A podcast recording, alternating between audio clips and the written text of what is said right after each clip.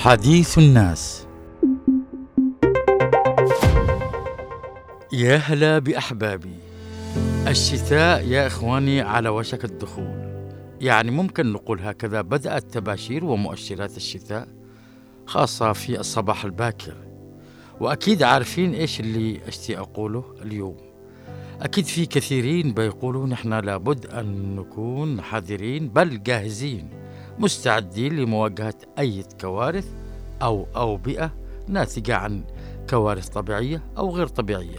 مثلا فالتقيت صاحبي قلت له نفس الكلام هذا لكن اكتشفت أنه مستوعب أمور كثيرة ومطلع على الأخبار أولا بأول خاصة ما يتعلق بتقلبات المناخ والطقس. بدأ كلامه بالقول الوقاية خير من العلاج. قلت له نعم الوقاية خير من العلاج. قال لي هذه الأيام بدأت التقلبات المناخية تفعل فعلها ويقول أنه هناك إعصار اسمه إعصار تنج بدأ يقرع الأبواب. أي معنى ذلك؟ لابد من أخذ الحيطة والحذر. لابد من الاستعداد لأي طارئ يتصل بهذه التقلبات المناخية.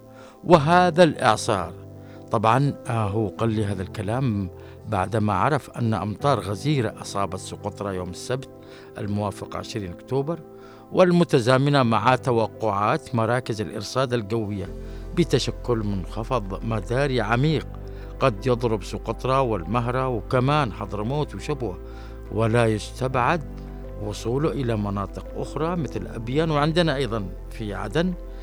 لذلك مرتادي البحر أولا. لابد ما يتخذوا تدابير احترازية لمواجهة تداعيات إعصار تنج المتوقع وصول تأثيراته إلى سواحل حضرموت والمهرة وبعض المناطق الجنوبية الساحلية بالذات. قال لي صاحبي إذا نحن كمان لابد من أخذ الحيطة والحذر أن نكون حذرين طبعا. قلت له بمعنى آخر الجهات المعنية لابد أن تستعد لمواجهة أي كوارث من خلال توحيد وتنسيق الجهود المشتركة بين السلطات المحلية ومنظمات المجتمع المدني واللجان المجتمعية في كل مديريات المحافظة من أجل تقديم المساعدات الإغاثية حال وقوع أي كوارث لا سمح الله. وكذلك آه إنشاء فرق إغاثة لتنفيذ الأعمال الإنسانية ما ننتظرش حتى تقع الكارثة وكما يقولوا حتى لا يقع الفأس بالرأس.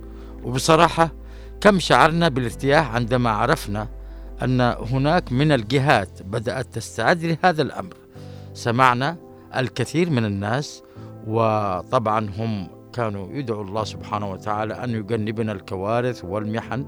سمعناهم يتكلموا بارتياح بالغ بصراحة عن الاستعداد لهذا الأمر.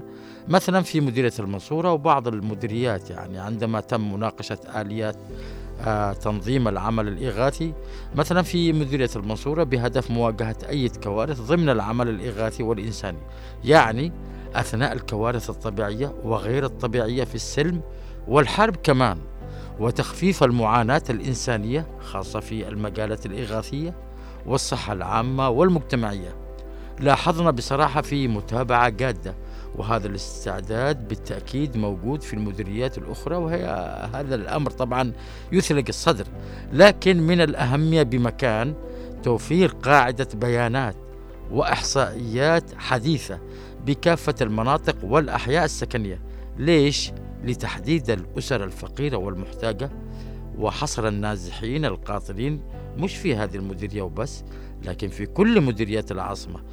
هنا وأنا أتحدث طبعا استدرك صاحبي وقال لي صحيح الاستعداد المبكر لمواجهة أي كوارث شيء جميل لكن ما ننساش توعية المجتمع بأهمية الكوارث أو مواجهة الكوارث. قلت له كلامك صحيح وهي فرصة لابد أن نستغلها ونقول أنه منظمات المجتمع المدني لابد أن تستغل هذا الإعداد بإقامة حلقات توعوية وتضع لها آلية للتوعية وتركز على شريحة الشباب والطلاب. وأن تنسق الجهود مع الجهات المعنية بأعمال الإغاثة بما في ذلك السلطات المحلية بالمديريات والإدارات الإغاثية المعنية في المجلس الانتقالي وبالإضافة إلى ذلك اللجان المجتمعية لابد أن يكون لها مشاركة فاعلة والمراكز الصحية لا سيما الرعاية الصحية. وليش نركز على الرعاية الصحية؟ نركز عليها لأنها بدرجة أساسية معنية بمكافحة الأوبئة السارية يعني مثل الملاريا والتيفوئيد والكوليرا وغيرها من الأمراض السارية التي قد تنشأ مع أي كوارث تتعلق بالسيول والأعاصير والأمطار الغزيرة وما شابه ذلك.